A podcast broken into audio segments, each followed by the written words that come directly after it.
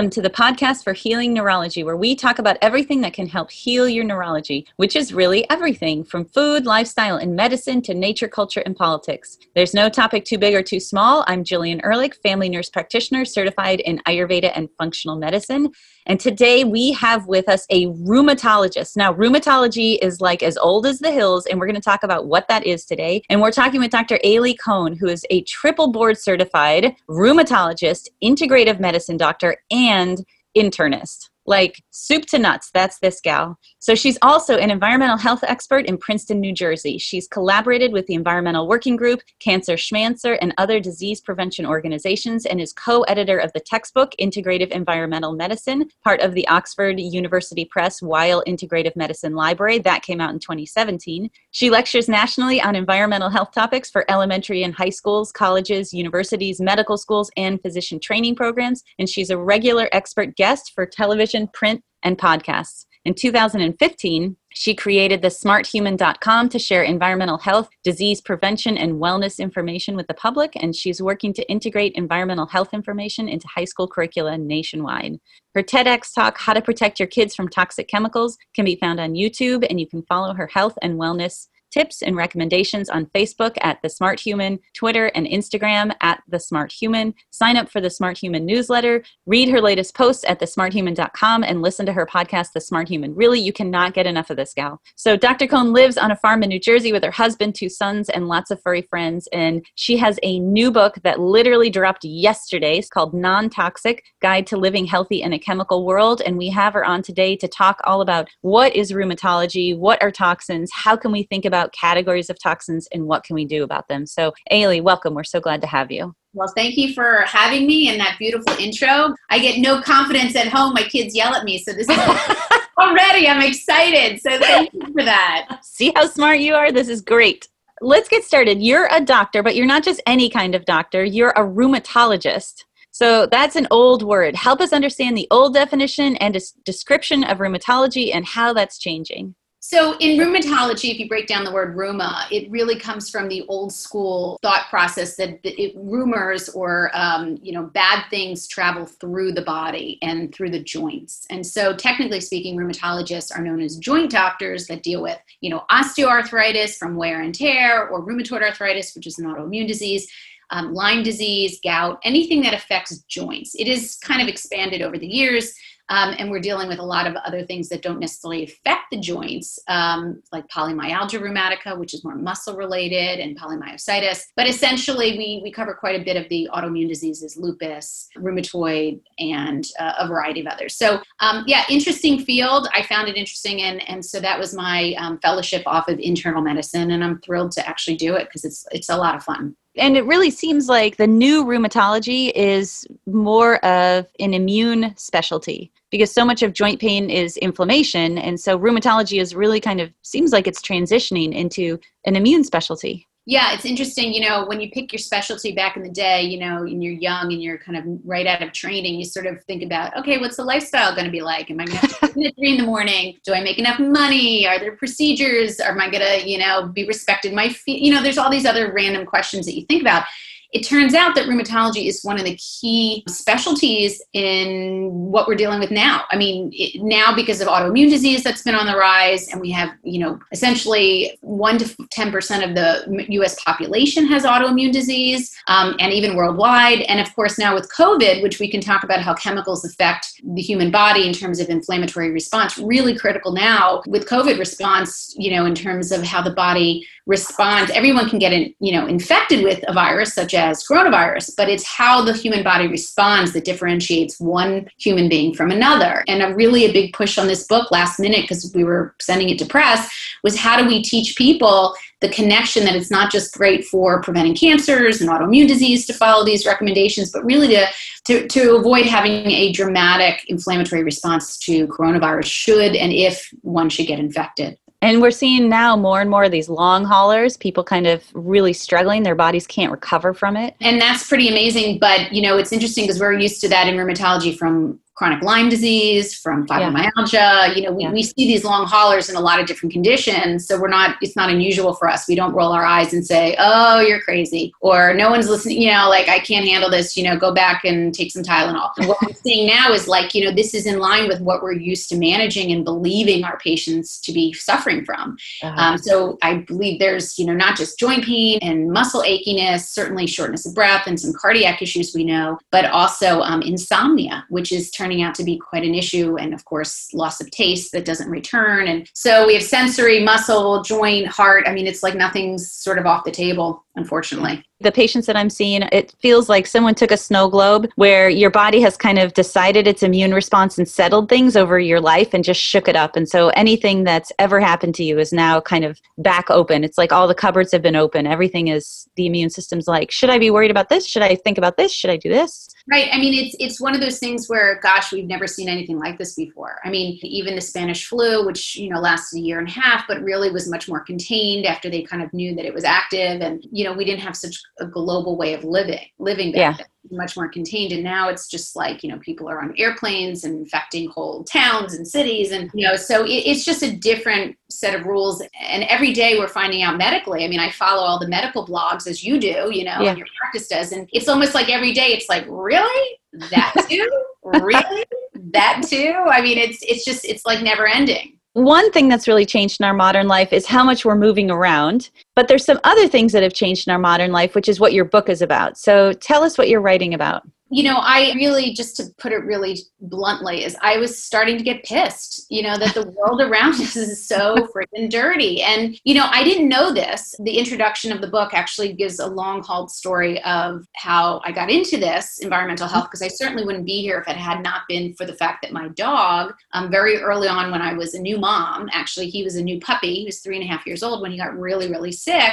And, you know, it turned out he had autoimmune hepatitis, which is unbelievably rare for dogs, but especially for golden retrievers. And he was my firstborn. So I was really heartbroken. And when I was learning more about him and why he or how he could have gotten sick, because we live in a farm in New Jersey, which is the garden state with lots of pesticides sprayed, especially out our backyard mm-hmm. um, by farmers. And I was wondering about his water, whether his water was really clean. I was wondering about his food, whether it might have been contaminated, pesticides, his toy, uh, mm-hmm. especially that he had in his mouth, plastic red toy. It's a very popular toy that he never let out of his mouth, even while uh-huh. he slept. So I was reviewing and wondering and pining away about this dog and trying to figure out all the things could have caused him harm. And I, you know, unveiled all of these regulatory issues that I didn't even know existed yeah. that showed how there's such a lack of oversight of chemicals that get into everything we love and they're never tested for toxic reactions or safety, especially in young children and pregnant women, before they're added to those products and put on the shelf and I just I was like wide eyed and I couldn't believe this is what was going on. And why hadn't I not heard about this in medical school or or even biology class in high school? I mean, this should be something that we are aware of. And that's, you know, an issue that we have in the United States where, you know, the, the markets are really biased towards manufacturers and there's so much limited regulatory oversight on them and requirements for them. So it, it takes third party um, academic institutions like, you know, Fred Vom Saal, who uh, is my co-author on this book, who mm-hmm. spent his whole career um, and still does researching environmental chemicals as endocrine disruptors that affect the hormone system. He's the guy that actually his research, along with his international colleagues, discovered BPA but mm-hmm. bisphenol A was an endocrine disruptor and affects human hormones, um, particularly infants and newborns, and was able to, after years of work and research, to get the United States to remove it from plastic baby bottles in 2012. Mm. So that's my partner, and I'm honored and humbled to be working with him on two books now. So I think the science is right, and thank God he's on board for that because uh, he's a real classic emeritus kind of interesting researcher anyway, so that's where we are right now. And I was just angry and I wanted to find out more. And then the more I learned, the more I felt, why doesn't anyone else know this? Why is there not a book out there that can teach me what I'm learning over these eight years? And I essentially put it all in a book with Fred, um, Dr. Vom Saal. And, you know, we really got the regulatory story correct on a lot of these chemicals because that's his world. We got the clinical and immunologic story correct on my world. And I see the downstream effects of these chemicals. I'm seeing younger people with thyroid disease, thyroid cancer, breast cancer, autoimmune diseases. I'm getting them and I'm kind of pissed. So, you know, it was kind of my reaction. So, long answer to your question, but that's really how I'm here. Let's talk a little bit about those toxins. How do we think about the categories of toxins that impact us? And your TED talk goes into this a little bit, but can you kind of walk us through how we can think about as we, whoever you are that's listening, so when our listeners can kind of look around themselves right now in this moment, whether they're in their car, on a walk, in their house, how do you think about the things that might be impacting you? So I look at it as like a body survey. And, you know, when you walk into your home, what gets on your body, in your body, what do you put in your body, on your body, what surrounds you, your lungs, what do you inhale? And how can we reduce those? Because to know that many of the chemicals in air fresheners, carpet powders, cleaning products that are not necessarily looked up and vetted for safety, which I give all those resources in the book. We work with Environmental Working Group, which is a wonderful resource, but there's others in the book, recipes for cleaning products that are cleaner and safer. So, you know, I look at it as a body survey. You want to look at what really is coming into your body and, and affecting it potentially and getting into the bloodstream, breast milk, urine. So the first thing I tell patients is, you know, what do you spray in your home? You know, one of the first things you can do is just remove chemicals, don't buy them. It's so much cheaper than buying stuff. So the first step is just to not buy it and bring it in your home where it can get into your body, get into dust on the floor where cats and dogs and children, uh, you know, put them on their hands and toys and it gets stuck and they put it in their mouth. So you really want to think about if you remove the stuff by either chucking it. I had a whole drawer of air fresheners at one point that were like liquid. You plugged them in. Uh-huh. They were like berry breeze and ocean view and you know like mountain air. And, and I thought to myself, am I going to really feel like that when I plug these in, or am I going to like feel like this is nasty and I'm inhaling toxic chemicals that are untested? And it took that little sort of switch to take an entire drawer 30 yeah. of them and chuck them. Wow. And I think that when we start to kind of unload, it, it's really refreshing. It really is. Things that are in us, that are food, things that are on us with our body products are clean, and things that are around us, our, our cleaning products, our air, our water. And feminine um, care products, I want to mention that because I think a lot of um, women and, and parents of young girls should be thinking about, you know, thinking about the chemicals that are in tampons. I mean, the subject, but let me tell you, they are filled with pesticides for cotton. They're if they're not cotton, they're made out of rayon or um, synthetic fibers that we know are plastic. They may have been sprayed with perfumes that have phthalates that are endocrine disruptors, a class of endocrine disruptors that affect estrogen at low levels and androgens and a bunch of other hormones in the body. And what's really striking is that the vaginal canal is actually super absorbent. It's similar in tissue in terms of absorbency to the mouth, which we know there are medications that many of us take that are sublingual or under the tongue. I do that with patients with vitamin D and a bunch of other medicines. So that's very similar tissue. And so what that means is, is that whatever we put in intravaginally, um, you know, things with feminine care products, sprays, douches, tampons, those kind of things, absorb quite readily into the human body. And you can measure it. Medications like estrogens that are creams, you can measure those in the bloodstream within within hours. So, you know, I just want people to know that there's all different routes into the body, air, food, water, intravaginally, you know. So let's think about all those and, and try to um, to just make them cleaner. That's all. So what do you recommend instead of tampons? Just to kind well, oh, I don't mind tampons at all. I think they're they fabulous. I mean, I you know, but they should be organic if you can find them. And now they they're found at every big box store. I remember jogging and running into a CVS or a big box store, I can't remember what, in Miami. And I was like, oh no, I gotta get a tampon. And I ran in there and I was like, no way, they carry their own organic line. Okay. So, you know, it's just really interesting how this movement is moving fast. And, you know, look, maybe they're not doing it for altruistic reasons if they are fabulous, but if they're doing it financial reasons, then, you know, people can help move the market by purchasing power. And, you know, if we want these products and they want to make money, then so be it. But they have to be vetted and real organic products and not kind of organic washed, so to speak, where they have one ingredient that's organic and the rest are crap um, which a lot of products in personal care do that because there's no regulations on organics in personal care. So you really have to kind of vet it out a little bit. But um, again, we have resources to do that and very simple, you know, apps, websites. It's super easy for people to kind of jump in. You don't have to have any scientific background. You don't have to have money, particularly. You know, you, you don't have to be loaded. You just have to be able to be willing to explore this journey. Let's talk about some of these chemicals themselves. How do the people who make the chemicals think about the categories of toxins? Like, what are endocrine disruptors? What are neurotoxins? What are these things? So there's lots of ways to kind of hit the topic of environmental chemicals. So you can separate them by their molecular structure, you can separate them by their function in terms of what they do, like non-stick chemicals, degreasing chemicals, perfumes. You can separate them out by what their physiologic effects are, like as a neurotoxin or as a liver toxin by, you know, that kind of categorization. So it's just there's a lot of ways to piecemeal this all together. What's panned out is this incredible group of researchers internationally with robust information on endocrine disruptors in terms of their fu- physiologic function. So that's what I can talk about now because there's so many chemicals that fall under that header. Mm-hmm. So, endocrine disruptors are basically chemicals that are man made well, I shouldn't say that entirely because actually soy genistein is a part of soy, which is a natural component, which is an endocrine disruptor in some ways too. And there are medications that are endocrine disruptors, like tamoxifen, if it's not given properly in terms of its dosing. So, um, not that people should stop tamoxifen; it's just how it's dosed, and that's in the book, by the way.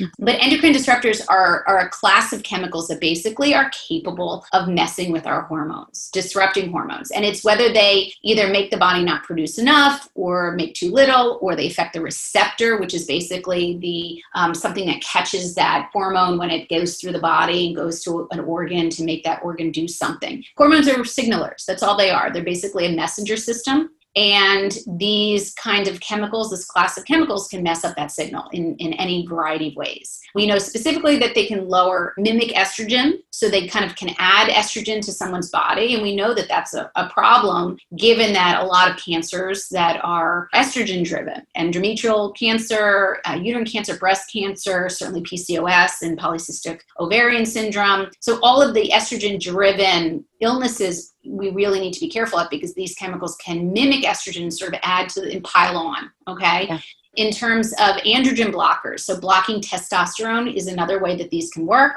And when they block testosterone, we can see issues in newborns, believe it or not, where male genitalia are not formed properly or not fully formed. And this has become very well known in terms of the, you know, developmental biologists who have reported on this, and of course, even obstetrician gynecologists and, and all of the endocrine society, American Academy of Pediatrics already knows about the endocrine disruptors and has put out papers, World Health Organization. So this is not something that's a small thing. And so these, you know, there's also thyroid hormone, right? Thyroid is a hormone that affects metabolism. Um, we know a lot more thyroid diseases are out there now, which is worrisome. And that can come from endocrine disruptors that can jump into the thyroid gland and sort of take the place of healthier um, components like iodine, which we need to thrive. So, you know, and we talk about a lot of this in the book. There's other hormones that are um, important for fertility. So mm-hmm. infertility has gone on um, over the last decade or so, and it's not just because women are perhaps you know having babies later or career options or what have you. It's really also specific to environmental chemicals growth and development of the brain for in utero exposure, autism. Um, again, autoimmune disease is affected by the endocrine system. As well, we have osteoporosis effects, believe it or not. That's an endocrine system effect, diabetes and insulin resistance. Insulin is a hormone. So, you know, not to make everyone freaked out who's listening, but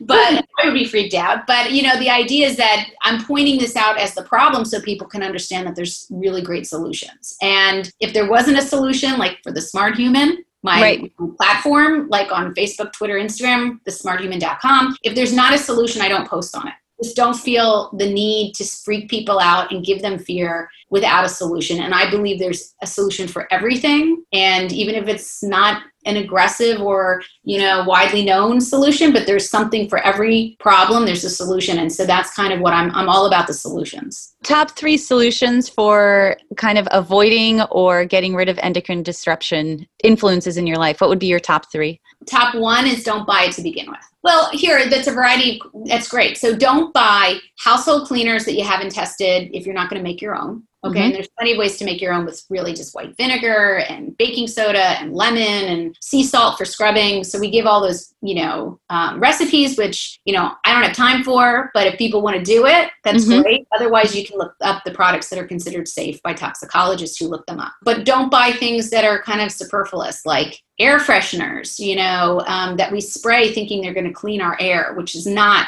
true. It's the exact opposite. Carpet powders and all different types of cleaning stuff that now exists that's just absurd. Lawn products, you know, lawn care, you know, having a lawn care service to me is absurd. Just cut your lawn low so you don't track in chemicals into your home. That saves money. Get rid of them. Uh, plastic water bottles. You know, if you get a filtration system anywhere along the algorithm of, or I should say, the time, the um, you know, from the least to the most aggressive in cost, you can go with carbon filter pitchers and refrigerator pitchers and, I mean, uh, filters. And, you know, there's a whole host of those we talk about all the way to reverse osmosis water filters, which are fabulous. And now they're not even that costly. They're about 300 bucks and about 150 for the plumber to put it in in one hour and then 40 bucks a year to change out the cartridges. So once you get that system in, you've paid off all those plastic bottles you brought home and will bring home. So there's a lot of solutions here that have a lot more to do with not buying things or at least buying things that end up being more cost effective than anything else. And so that's kind of the first direction I like people to go to, go with. And then you can work on one thing at a time, like for instance, personal care products. Um, you can sit down and kind of go through the 12 products that women generally use on a daily basis um, shampoo, conditioner, nail polish, what have you. Um, men typically use about six products daily, and um, of course, right? Uh, we hope more. But, um, and then teenagers use a whopping 15 to 17 per day, which wow. is why I, I, teach high school. And it's why I want this in high schools nationally. Yeah. Because they are filled with hormones, as we all know. And those periods of development actually matter a great deal in terms of vulnerability to these chemicals. And so I think it's just a really um, perfect age group to hit up with great health and wellness and, and environmental health information. I hope that answers a lot of your questions, but there's a lot more that we can do. It's just a journey. And so I don't want people to think they have to do everything overnight, even like cooking utensils and you know, uh, cooking pans, and yeah, there's just so much you can do. It's just you can't flip out. You have to do it one by one. It took me like five years to get rid of my toxic couches, literally, because uh-huh, uh-huh. we didn't have the money to just buy another couch. I mean, not many people have a couple grand to just throw a couch around, you know. So I think you have to do what works for your budget and work with your sanity, and do it as a journey and what I'm hearing you say is really start with the things that are small and easy and pretty fluid. So, you know, a couch is something that sits in your house. Paint in your house is something that sits in your house, but a cleaning product like a counter cleaning product is something that you're going to be purchasing. Hopefully, you know, you're going to be cleaning your house. So, those are things that are fluid and in flux. And so, the next time that you go shopping, just think about buying one thing differently or take a peek at your book um, and look at some of the recipes for cleaning and just make one of those cleaning change outs. You could even do that monthly. A lot of times I think about that, you know, it's the same way we make health changes in visits, right? So you just want to keep the pointy end moving forward. You just want to keep slow but persistent progress. Yeah, and I think, you know, it hits a tipping point where pretty much, you know, when I was drinking a whole bunch of crappy diet sodas, uh-huh. I, I, got to the point where it was just disgusting. Like it, it now, if I taste a soda, I, I actually it, I'm nauseous because I can actually taste the chemicals because I've dumbed down my sensitivity. So ah. there's a journey where you almost have a tipping point. Yeah. Um, you know, and I think that feels pretty good. But to start out, even with like habits, you know, like what do you drink for tea or coffee? Can you have an organic version where we know that in food, organic actually means something? And has less pesticides in the food system. So we have this organic labeling that's quite important. Yeah. And, you know, isn't it better to heat up something that's organic because of all of the chemicals from manufacturing and pesticides and food packaging and that get into tea or coffee and then we heat it up and we're like yum i've got a cup full of chemicals this is great you know so i kind of work on those habits um, I actually posted a video about that um, on the Amazon website for the book. At the mm-hmm. very bottom, it allows you to upload videos. So I just kind of did a two minute video on tea and coffee. So, yeah, I mean, it's just, it, you start with low hanging fruit, things, habits that you do every day, and just try to tweak a little bit at a time. It took me like six months to a year to figure out that the tea was organic, but then the kettle wasn't so great or or like the diffuser was plastic when it could have been metal. You know, like uh-huh. it, it's almost surprising to me that it's not obvious to me a lot of functional medicine worlds or health worlds we're talking about restriction. Like don't have sugar don't have alcohol don't have coffee don't have you know all of these things that we're used to having that we kind of like and make us feel good. And in this realm we're not talking about actually restricting we're just talking about making sure that those things that we love and enjoy are healthy for us and not filled with chemicals. And those things including coffee alcohol and sugar are things that humans have been enjoying for as long as we've been humans. I, I think you hit on a great point. You know, the thing is, I'm a realist.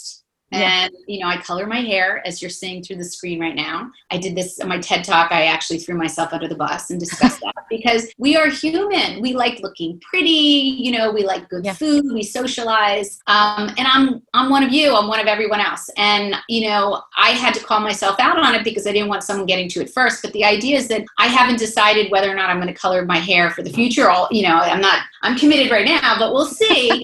but you know i also made a million other changes i could come up with to compensate. And you know when you're having your tea and coffee or things that you enjoy like we talk about beer and wine in the book because i love to drink beer and occasionally wine but mostly beer. And i'd like people to know that they can do a cleaner version of almost any of their habits whether they're good habits or bad habits. M&ms yeah. can be found without chemicals, believe it or not. Yeah. So, you know, natural versions of those. So I just try to give people guidance into just cleaning or do a cleaner version of what their habits already are. And then they can work on whether or not it's good for them long term with their doctors and they can discuss that as well at some point. But the chemical aspect is the lens that I look Yes. Oh, it's such a good one. It's such a good one. One of the things I love about your book is that it is factual and it's sharp and it's both the history of all these chemicals because that's kind of fascinating about like how did we get here?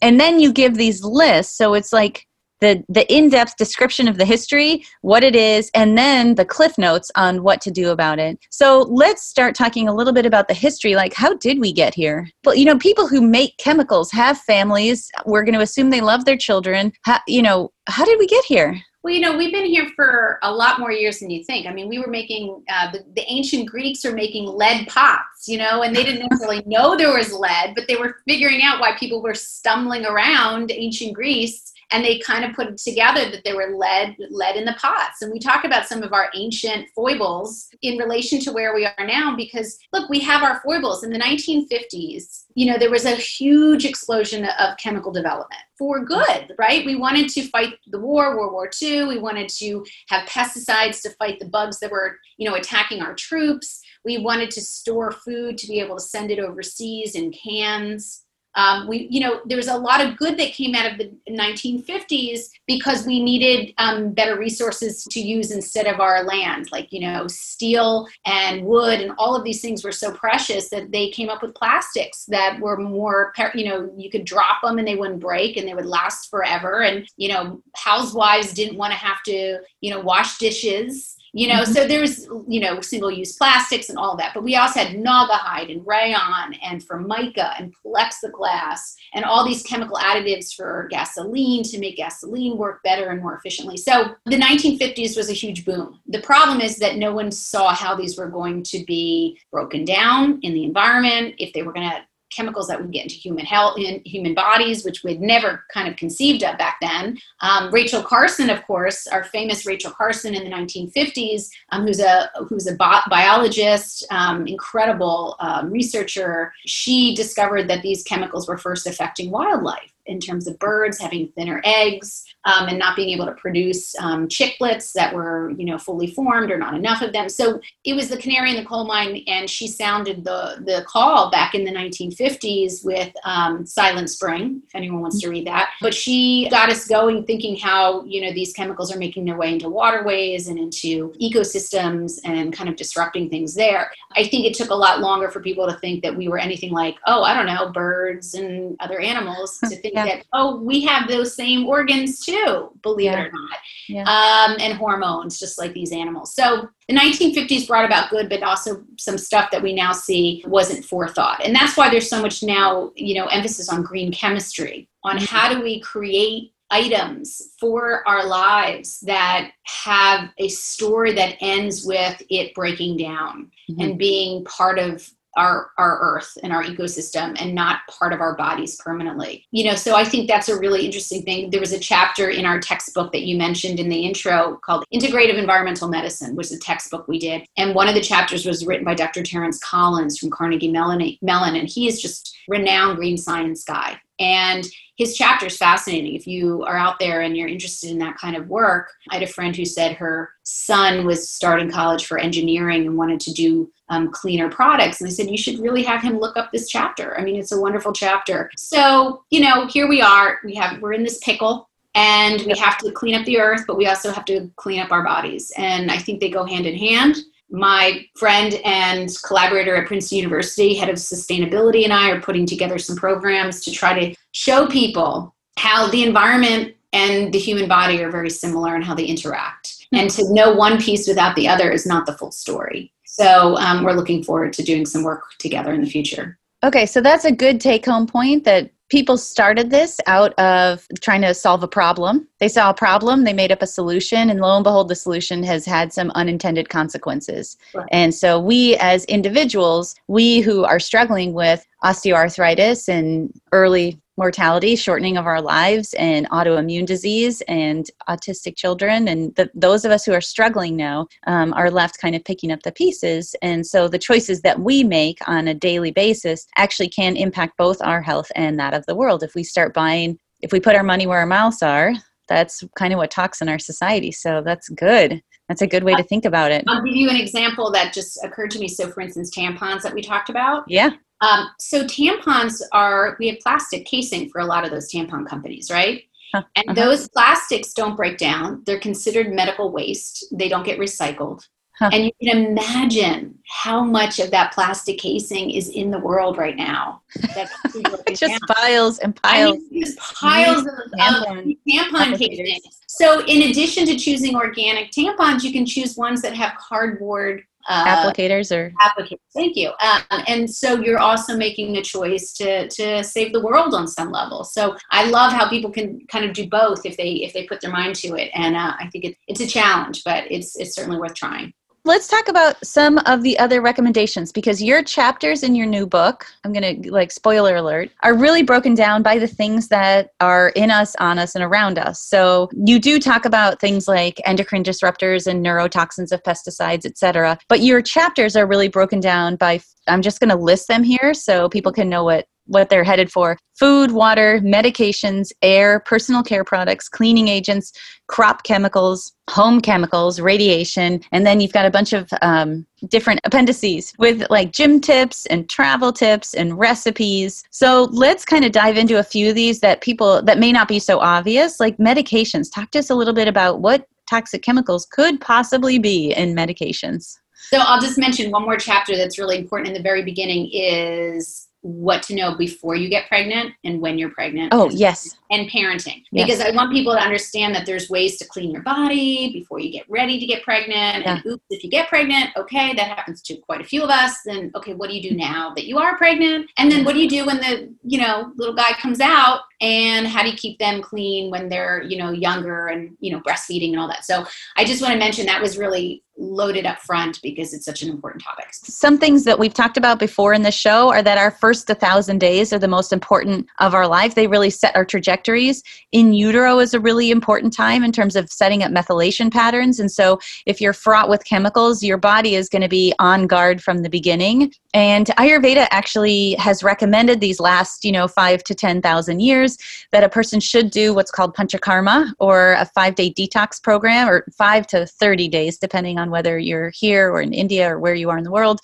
and what you can kind of manage in your lifestyle and your pocketbook, but doing some sort of panchakarma, doing some sort of deep detox, um, I typically tell patients that life prioritizes the living. So anything, any chemicals that are in you uh, are generally going to get kind of downloaded because you need to stay alive. So a lot of that stuff is good to get out of your system first. And that body burden study by Environmental Working Group in 2005 recognized an average of 287 toxic chemicals in the cord blood of newborns. So I obviously I did not write your book, you wrote your book, and I know I'm talking a lot about this, but it is a real point of contention because how we take care of what Ayurveda calls the field before the seeds are laid, that's literally the language they use about it. How an infant is incubated, how a fetus is incubated, and then those first thousand days really sets the health trajectory for life. Like you can set how you're going to die with some of those early patterns. So when you think about your children living long, healthy lives, you want to think about how you start them out.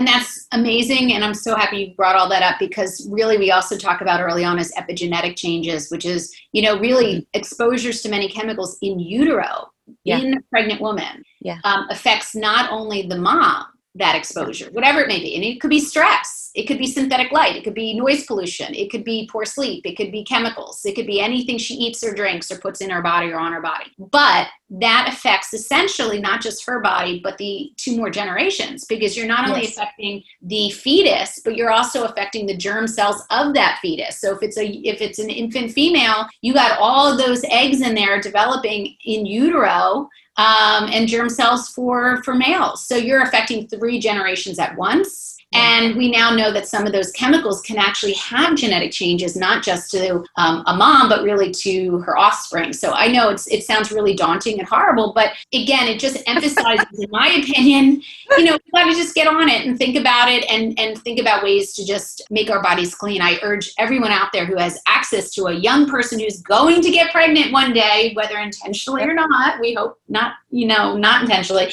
but really think about this as sort of a guidebook for a healthy life, as you're saying, from the very start onward. So that's really the emphasis there, and and um, and I wish I had done a lot of things differently. I mean, no way was I into this stuff when I was having kids. I was cleaner, but I was still eating Cheez Whiz and you know Oreos. Oreos and drinking Dr. Pepper and you know, and then I'd have a salad and then I'd have McDonald's. What did I eat? I eat a lot of um, uh, chocolate chip pancakes. So that's why my kid likes pancakes, I think. So, you know, we, we do better when we know better. That's all. And early in pregnancy, that first trimester, really, we do crave, you know, there's so much cell division, there's so much activity. We are not necessarily craving salad right? You really want carbs and heavier foods and stabilizing foods. So, again, this is not about restriction. You're not supposed to be keto or paleo necessarily while you're in your first trimester of pregnancy. And in fact, Ayurveda says the pregnant woman should always be happy. They should go with whatever they crave.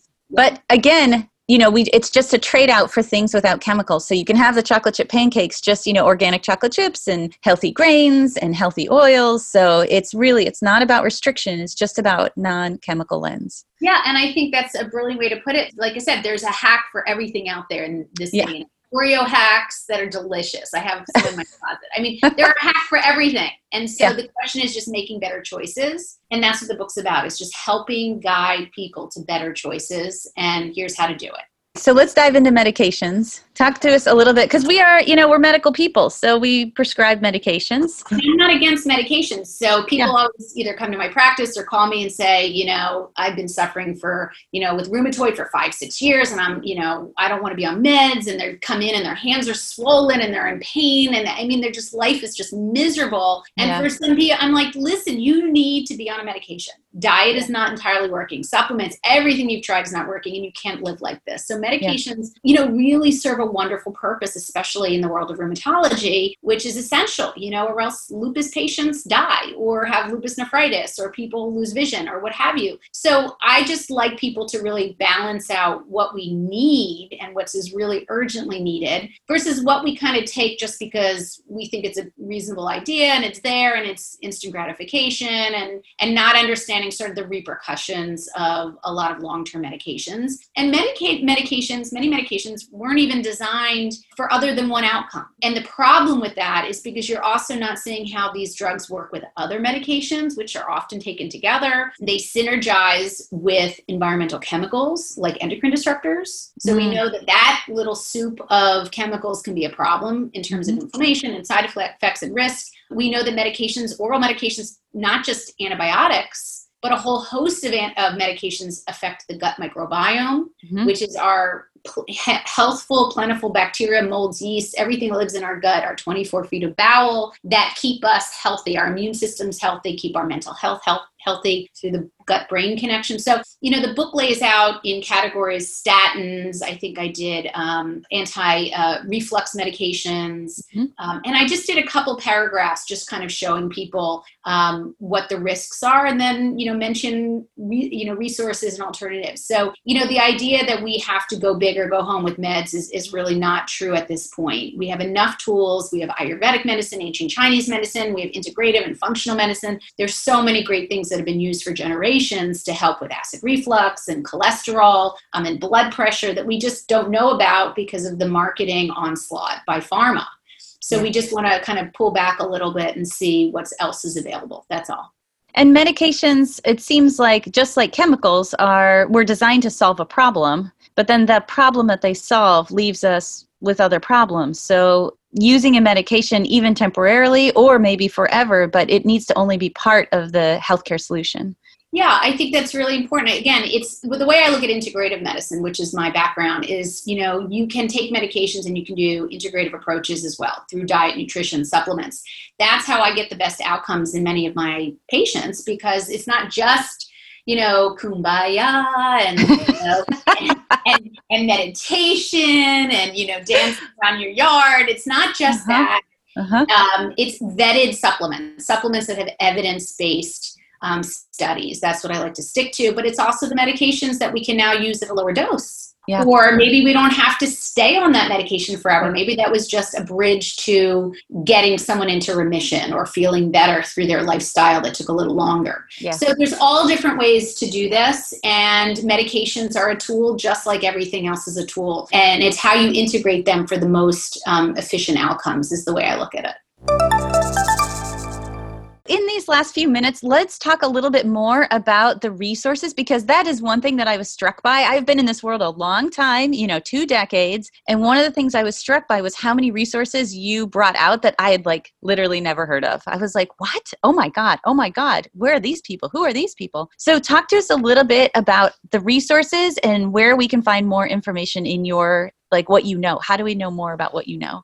So I'll tell you, I you know the book is one beautiful thing that I'm so proud of, and I'm glad to get out into the world. But what I wanted to also do um, a few years back was post on what I'm learning as I'm going, and so I started the Smart Human platform, again out of frustration that I didn't see anything out there that kind of appealed to me and was uh-huh. like quick and you know give me some salient quick points nuggets teach me this in one post and tell me what the solution is in one post mm-hmm. because I, I, think people don't have the you know the, the, attention span to be barraged with so many topics so I do them once yeah. at a time but anyway so Facebook Twitter and Instagram the smart human um, and then, of course, the website collects a lot of the podcasts that I do and some, you know, articles that I write um, and any interesting information that's worth sharing as a post. It goes to the thesmarthuman.com. Um, and there's resources and fun facts and kind of things like that. But, you know, the idea was that it lives beyond the book. And I wanted people to have ongoing information shared with them on nutrition. Um, I do mental health Fridays.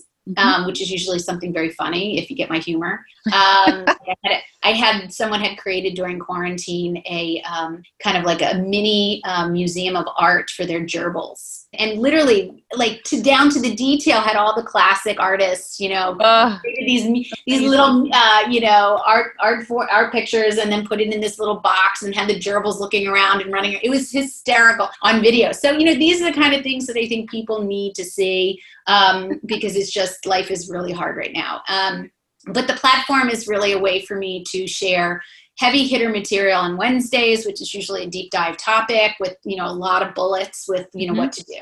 Um, Mondays are usually sustainability topics of who's getting rid of you know plastics, single serve plastics like Europe, or cool innovative sustainability things about the ocean or lawn care or what have you. And then Wednesdays are more physiologic in terms of you know personal care, nutrition, these are written posts. I write them and I tee them up, and I, I now have to do another two months worth. But um, uh-huh. Monday, Wednesday, Friday, Facebook is my favorite place to post because it's really a lot of good information. Instagram is a little bit more for the younger crowd. I have to do funnier things, more interesting pictures, a little more about myself and my family, some celebrity stuff. I mean, it's just a different personality. So I, I kind of post differently so people don't get bored. So yeah, I mean, that's really lives beyond the book. And so um, I hope people will find that, you know, additive to their lives on a regular basis. Great. And tell us a little bit about the farm you live on.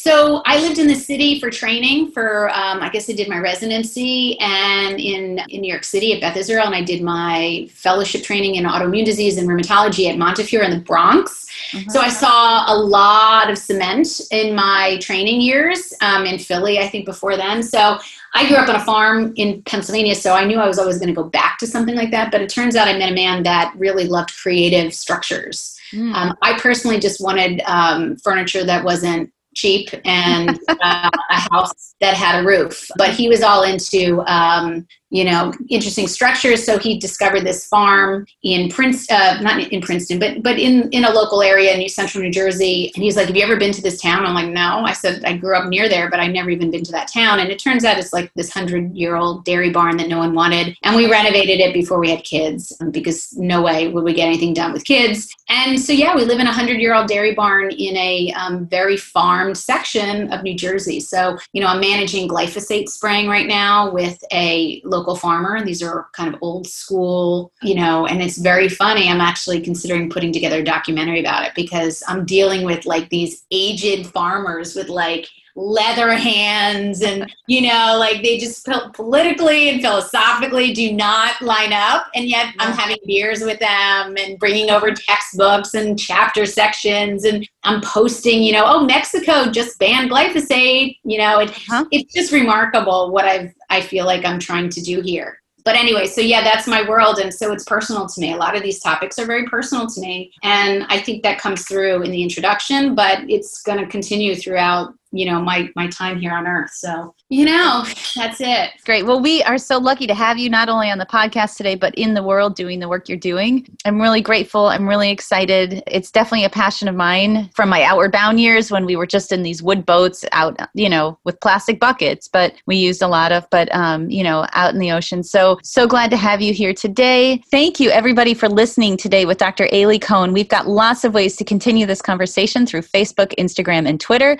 You can also get more information from and about her at smarthuman.com, at her Instagram, Twitter, and Facebook pages, and more about us at our website, centerforhealingneurology.com, and our Twitter, Facebook, and website. Even better, come see us in person. Come see her in person in New Jersey, us in Seattle. Please be sure to share this show with your friends, and we welcome your rating and review wherever you get your podcast. And feel free to send topic requests to podcast at centerforhealingneurology.com. We love that you've joined us today to discuss how to make our whole world medicine. We rise or fall together, and we are committed to doing what we can to make as many of us as healthy as possible. And this takes all of us, including you. Thank you for listening, and see you next time.